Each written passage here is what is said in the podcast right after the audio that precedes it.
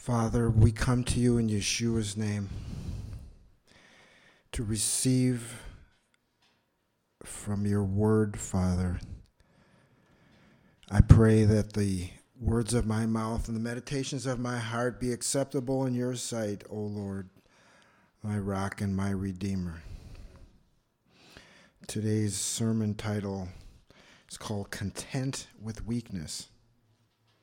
It seems like a strange title nowadays because in the last several years, many congregations, many of them very large, very um, well known,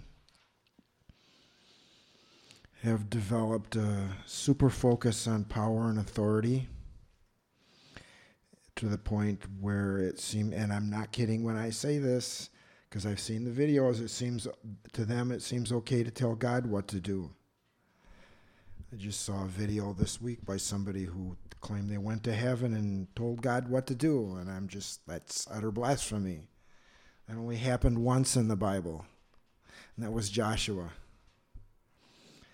Um, anyway, what I'm finding in my research is that those congregations, and there's a lot of them now, have developed a lack of biblical balance, and that's not a dirty word because to be in balance is to be in the full counsel of God. Actually, the most balanced person in the world is God Himself. I'm not talking about this congregation so much as I'm talking about the body of Messiah in general. So please don't think I'm aiming at anybody here. May the Lord do with this sermon as He sees fit, and may it change at least one life, even to those that are listening on the podcast. I want to read three different versions of 2 Corinthians chapter 12, verses 7 through 10. I'm going to read out of the New American Standard Bible, not the recent version, but the almost recent version. I guess they've done a new version of the New American Standard, but I haven't read that yet. I'm going to read the same thing out of the Amplified and out of a modern translation called J.B. Phillips. by, by A. J. B. Phillips, excuse me. This scripture deals with an aspect of Paul's life that doesn't seem to be used as much as it should be.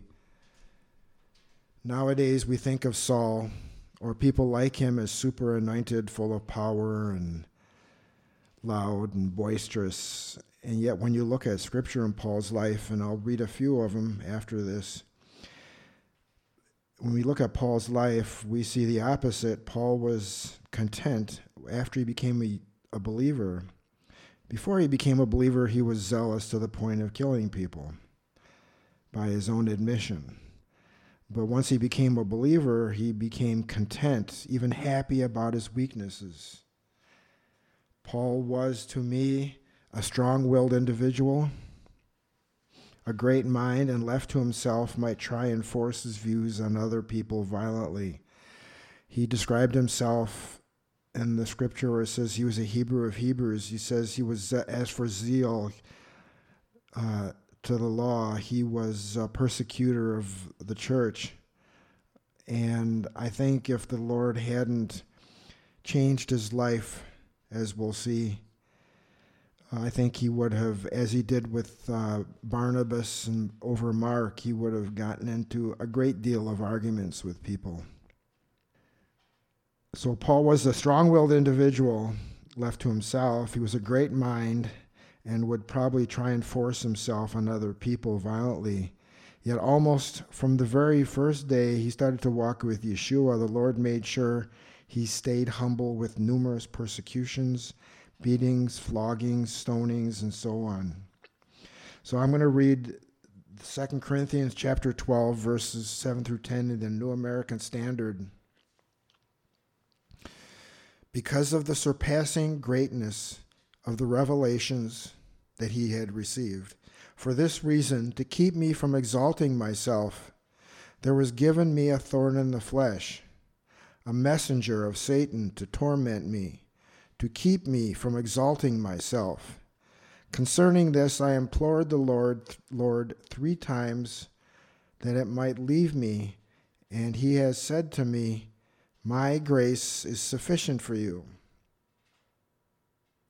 For power is perfected in weakness. Most gladly, therefore, I will rather boast about my weaknesses, so that the power of Messiah, power of Christ, may dwell in me. Therefore, I am well content with weaknesses, with insults, with distresses, with persecutions, with difficulties, for Messiah's sake. For when I am weak, then I am strong. It's the complete opposite of what a lot of people are focusing on nowadays. Essentially, Paul and it Paul doesn't say that he rebuked Satan. So scripture interprets scripture and if it's not clear, then what is clear interprets scripture. And so since he hasn't said anything about rebuking Satan, I'm assuming he didn't or he did and nothing happened, so he implored the Lord and nothing happened. So, in essence, as I'll read in two other versions, God said no. And we'll talk about that because I think we need to talk to deal with it. The Amplified Version says, Because of the surpassing greatness and extraordinary nature of the revelations which I received from God, and that's probably part of the reason God hates pride. For this reason, to keep me from thinking of myself as important, a thorn in the flesh was given to me, a messenger of Satan, to torment and harass me, to keep me from exalting myself. Concerning this, I pleaded with the Lord three times that it may leave me. But he has said to me, My grace is sufficient for you my loving kindness and my mercy are more than enough, always available, regardless of the situation. For my power is, and that my being God, is being perfected and is completed and shows itself more effectively in your weakness. So we can't do everything. God has to do it through us. Therefore, I will all the more gladly boast about my weaknesses. And he says that more than once in Scripture, so that the power of Messiah may completely enfold me and may dwell in me. So I am well pleased with weaknesses, with insults, with distresses, with persecutions, and with difficulties. For the sake of Messiah, for when I am weak in human strength, then I am strong, truly able truly powerful, truly drawing from God's strength. And now in J.B. Phillips, a modern translation, gentleman lived in the 20th century. I'm not much on modern translations, but I think this does a good, effective job of explaining itself. So tremendous, however, were the revelations that God gave that God gave me that in order to prevent my becoming absurdly conceited which is I realize now is kind of uh, funny because I didn't know there was any other way to be conceited except absurdly. I was given a physical handicap, and this is his translation because whether it's a physical handicap or Satan or persecution or whatever, as he says, one of Satan's angels. That's the important part. He was given a handicap, one of Satan's angels, to harass me and effectively stop any conceit. Three times I begged the Lord for it to leave me, but his reply has great been, My grace is enough for you. For where there is weakness, my power is shown more completely. Therefore, I have cheerfully made up my mind to be proud of my weaknesses, because they mean a deeper experience of the power of Messiah. I can even enjoy weaknesses, suffering, privations, persecutions, and difficulties for Messiah's sake for my very weakness makes me strong in him. No matter what translation I would use, I'll, and actually, based on my studies, I'll kind of give the sort of Allen's version translation later, um, based on my study.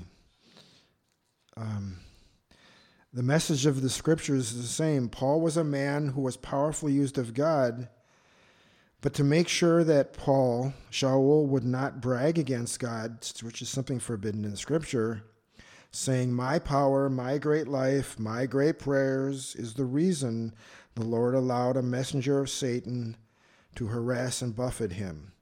Literally, in the Greek, it implies to strike Paul. So, like Job, the Lord allowed Satan to persecute and strike him to keep him from boasting against the Lord. I think the other reasons Paul gave from the Lord was the statement that God's grace is enough for him. Paul. That the Lord told him when Paul is the most weak is when he, Paul, is the God, excuse me, I wrote that wrong, is the strongest. Well, when Paul is the weakest is when he's strongest, God is moving through him. Rather than removing the satanic obstacle, Paul was told to endure it in the grace of God. When Paul was told, My grace is sufficient, he was told to walk through the issue.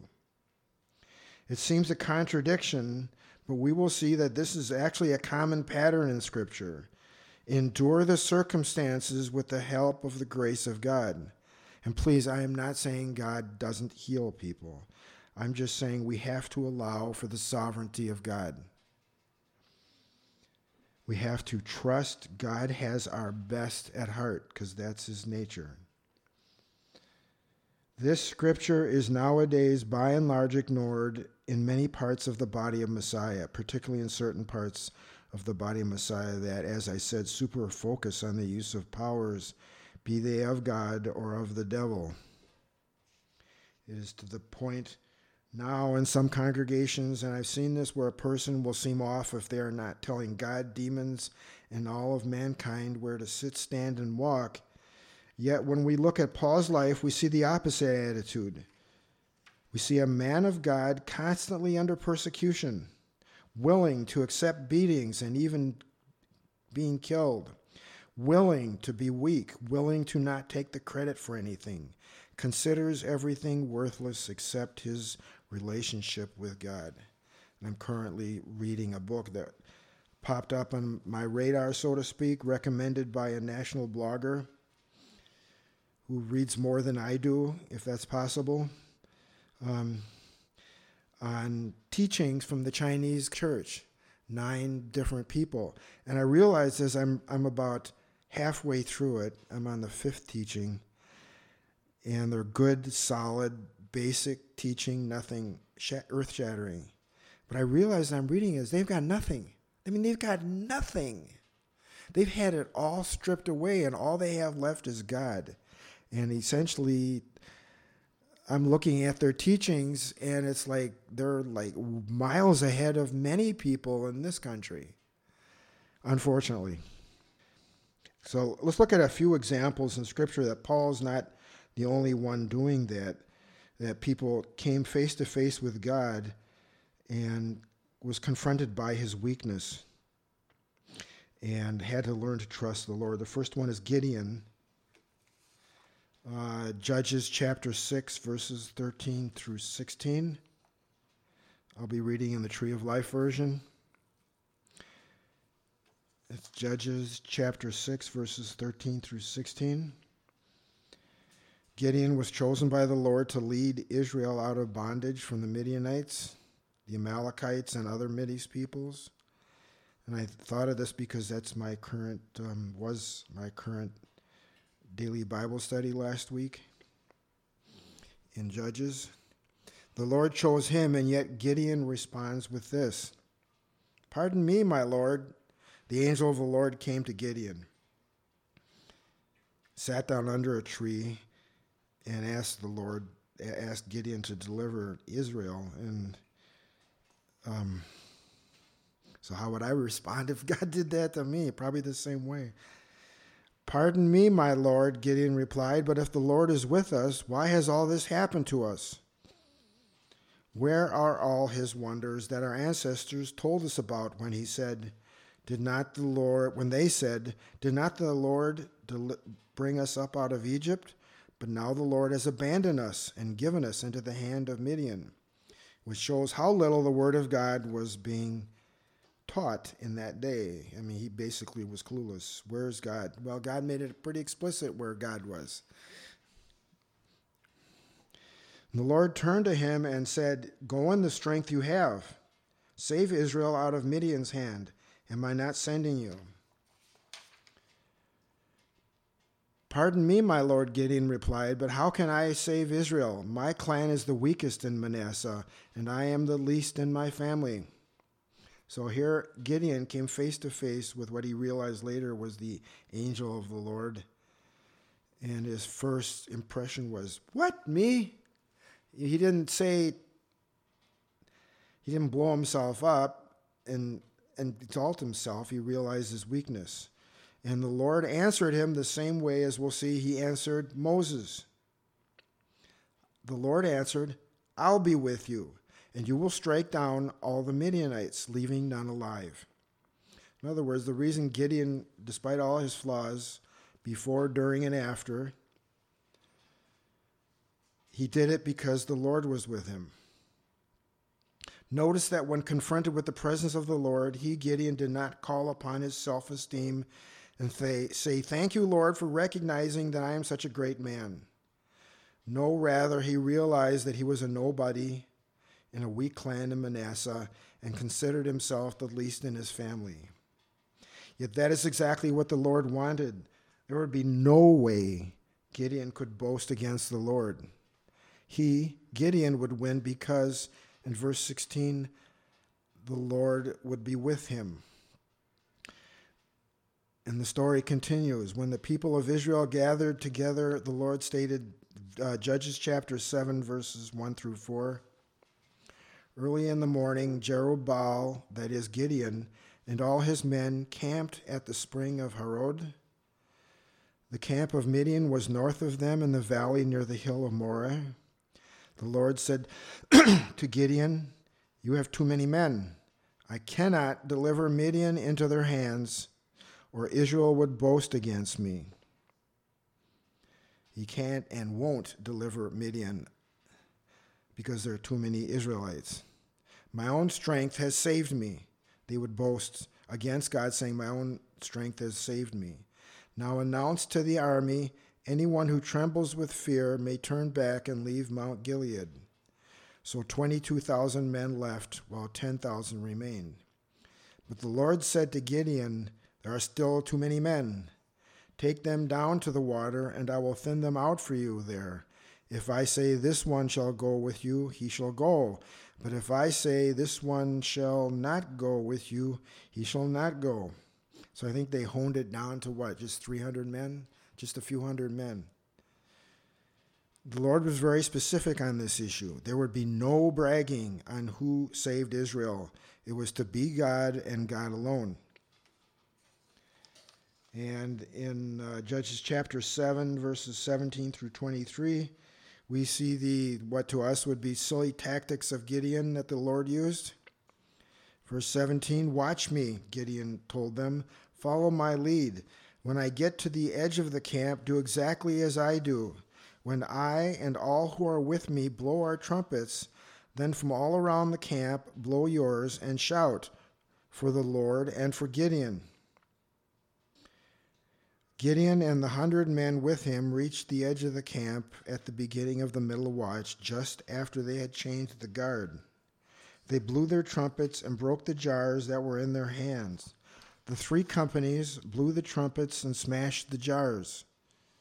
Kind of silly tactics, but it must have made a lot of noise, especially if they were in a valley or a valley with hills. Grasping the torches in their left hands and holding in their right hands the trumpets they were to blow, they shouted, A sword for the Lord and for Gideon. While each man held his position around the camp, all the Midianites ran, crying out as they fled. When the 300 trumpets sounded, the Lord caused the men throughout the camp to turn on each other with their swords. So they're fleeing, killing each other. The army fled to Bethshittah towards Zererah as far as the border of Abel Meholah near Tabbath. Israelites from Naphtali, Asher, and all Manasseh were called out, and they pursued the Midianites. Gideon sent messengers throughout the hill country of Ephraim, saying, Come down against the Midianites and seize the waters of the Jordan ahead of them as far as Beth Barah. A second example would be Moses. Yes, Moses. Exodus chapter 3, verses 4 through 12. Rabbi Moses, Moshe Rabbeinu. Yet, when Moses faced the God of Israel in the burning bush, any pride he had flew out the door. He came face to face with his weakness and his past history of murder. Exodus chapter 3, verses 4 through 12. When the Lord saw that he had gone over to look, God called to him from within the bush, Moses, Moses. And Moses said, Here I am. Do not come any closer, God said. Take off your sandals, for the place where you are standing is holy ground. Then he said, God said, I am the God of your father, the God of Abraham, the God of Isaac, the God of Jacob. At this, Moses hid his face because he was afraid to look at God. You'd think it was Moses, but when you come face to face with God, according to Scripture, that's what ends up happening. We'll see that in the third example I'll give, a short one. The Lord said, I have indeed seen the misery of my people in Egypt. I have heard them crying out because of their slave drivers, and I am concerned about their suffering. So I have come down to rescue them from the hand of the Egyptians, and to bring them up out of that land into a good and spacious land, a land flowing with milk and honey, the hand, home of the Canaanites, Hittites, Amorites, Perizzites, Hivites, and Jebusites. And now the cry of the Israelites has reached me, and I have seen the way the Egyptians are oppressing them. So now go. I am sending you to Pharaoh to bring my people, the Israelites, out of Egypt. You imagine? Wait 80 years, and in two minutes, his whole life changed. Poof, just completely changed. So Moses said to God, Who am I that I should go to Pharaoh and bring the Israelites out of Egypt? And God said, I will be with you. And this will be the sign to you that it is I who have sent you. When you have brought the people out of Egypt, you will worship God on this mountain. And this is a third example of weakness. Um, I came across this teaching by R.C. Sproul on the holiness of God. I really recommend people listen to it. It's a six part video series or a book.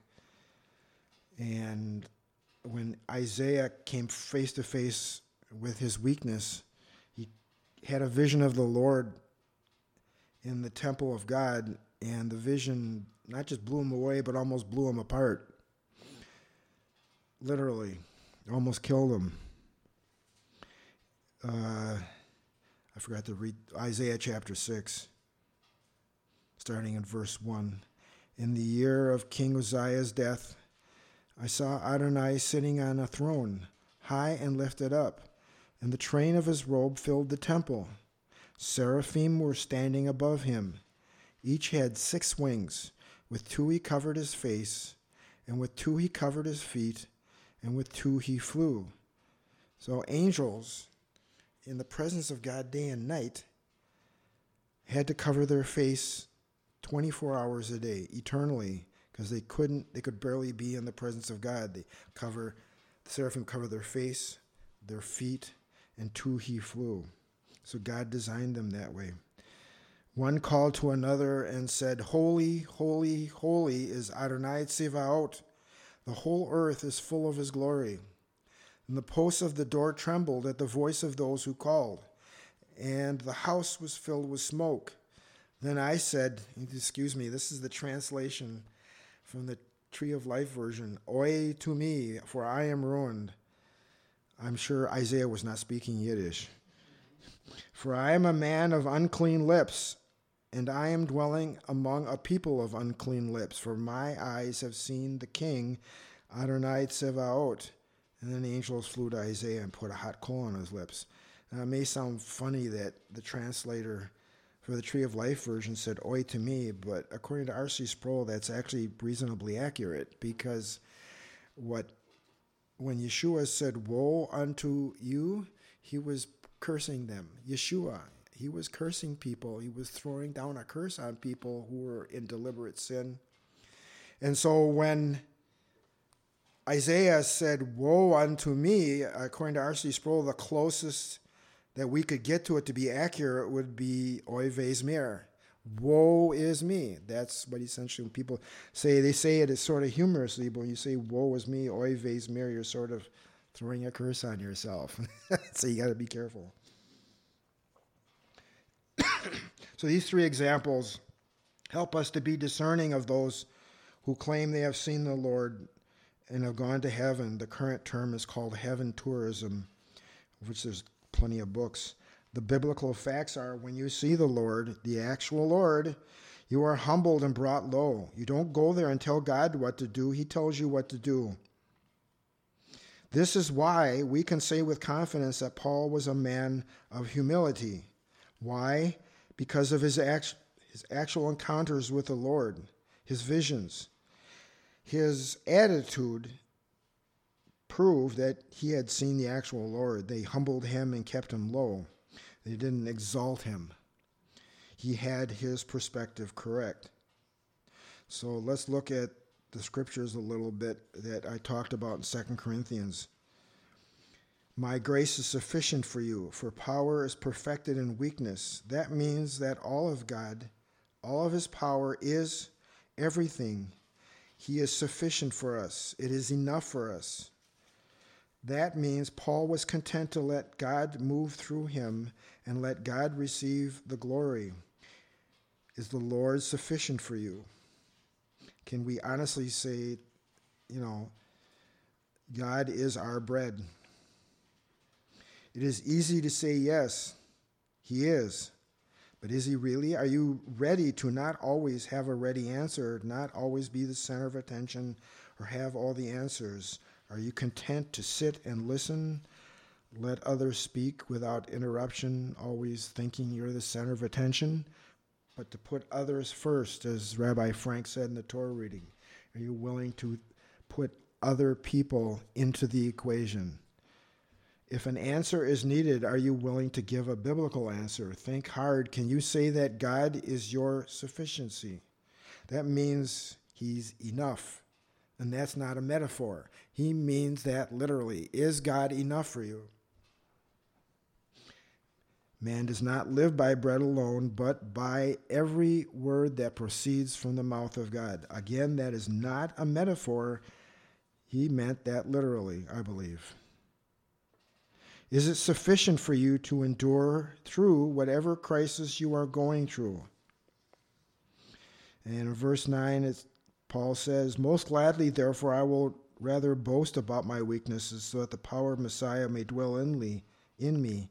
Therefore, I am well content with weaknesses, with insults, with distresses, with persecutions, with difficulties, for Messiah's sake. For when I am weak, then I am strong.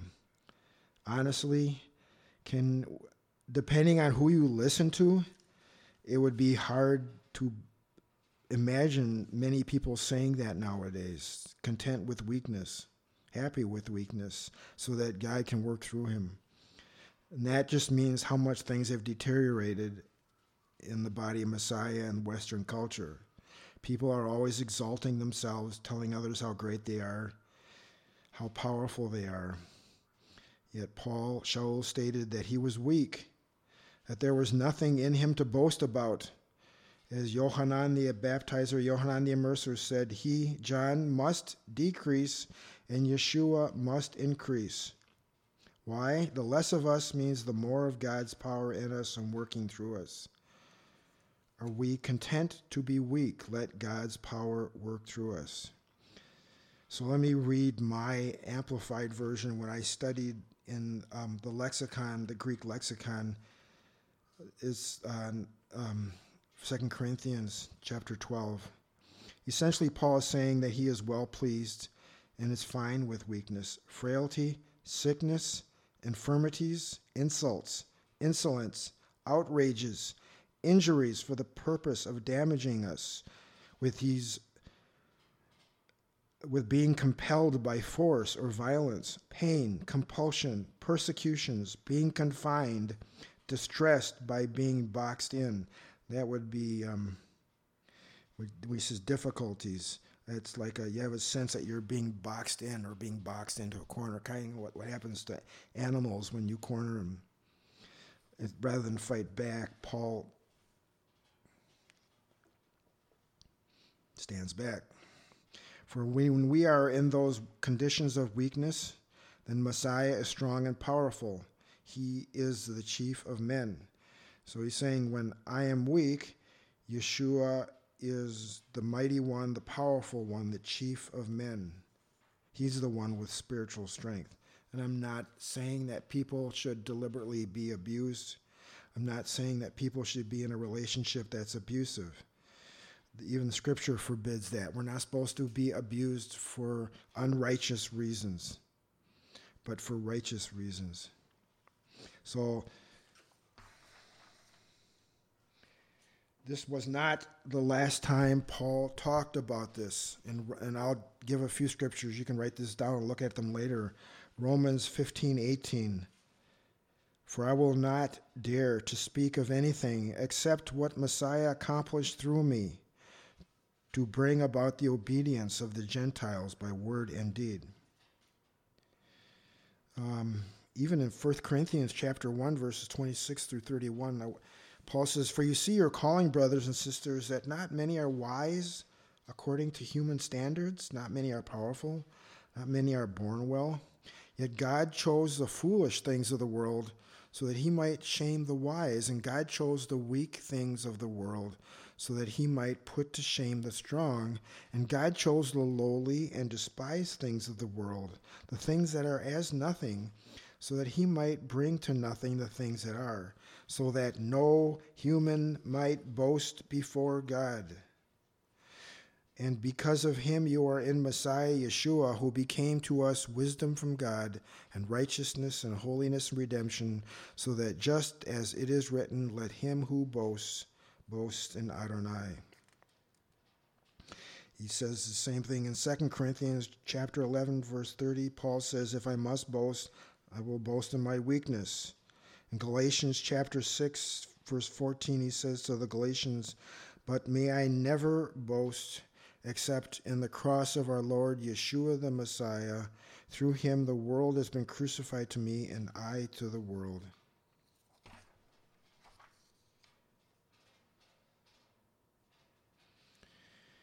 And finally, there's Jeremiah chapter 9, verses 23 through 24. This is what the Lord said Let no wise man boast of his wisdom, nor let the mighty man boast of his might, nor a rich man boast of his riches, but let the one who boasts boast of this, that he understands and knows me. That I am the Lord who exercises mercy, justice, righteousness on the earth. For I delight in these things, declares the Lord. So if you're discipling somebody who's a new believer, teach them about the Lord. Came straight from his lips. So we see in Scripture that it is a common theme to be humble, to not brag or boast. And as Isaiah puts it so aptly under the inspiration of the Ruach HaKodesh for us to brag, is it says, um, in uh, Isaiah chapter 10, verse 15, it says, Is the axe to boast itself over the one who chops it? Is the saw to exalt itself over the one who wields it? This would be like a club wielding those who lift it, or like a rod lifting the one who is not wood. For us to brag is to think that the axe chops the person holding it, or the saw boasting that it is better than the person holding it. One of the main things we need to deal with is what the implications of the Lord's answer to Paul. We need to deal with that. The Lord could have said, Yes, I will take it away. However, he didn't. Essentially, he left.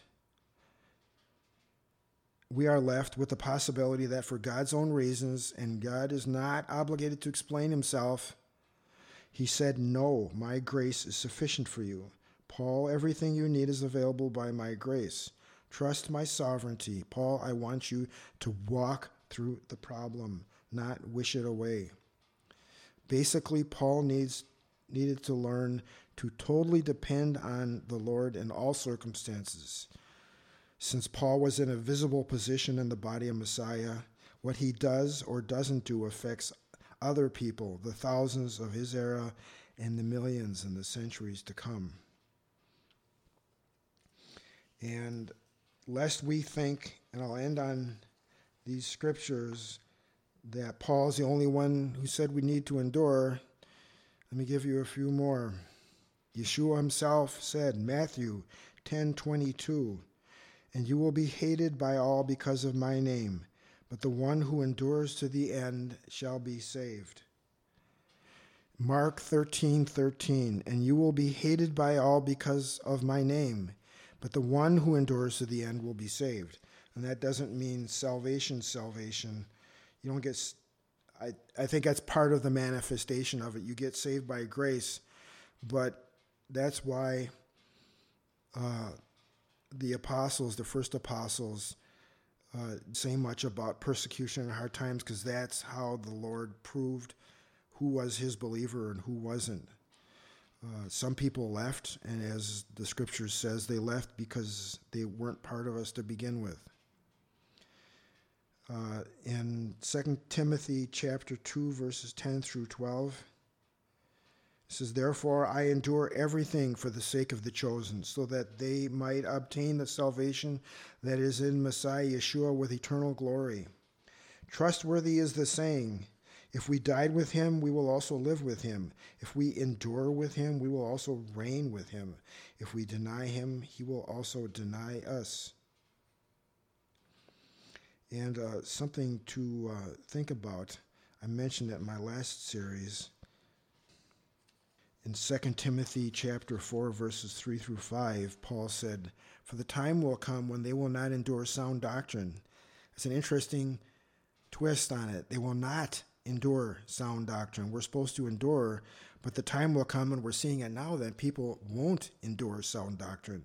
But wanting to have their ears tickled, they will accumulate for themselves teachers in accordance to their own desires, and will turn away their ears from the truth, and will turn aside to myths.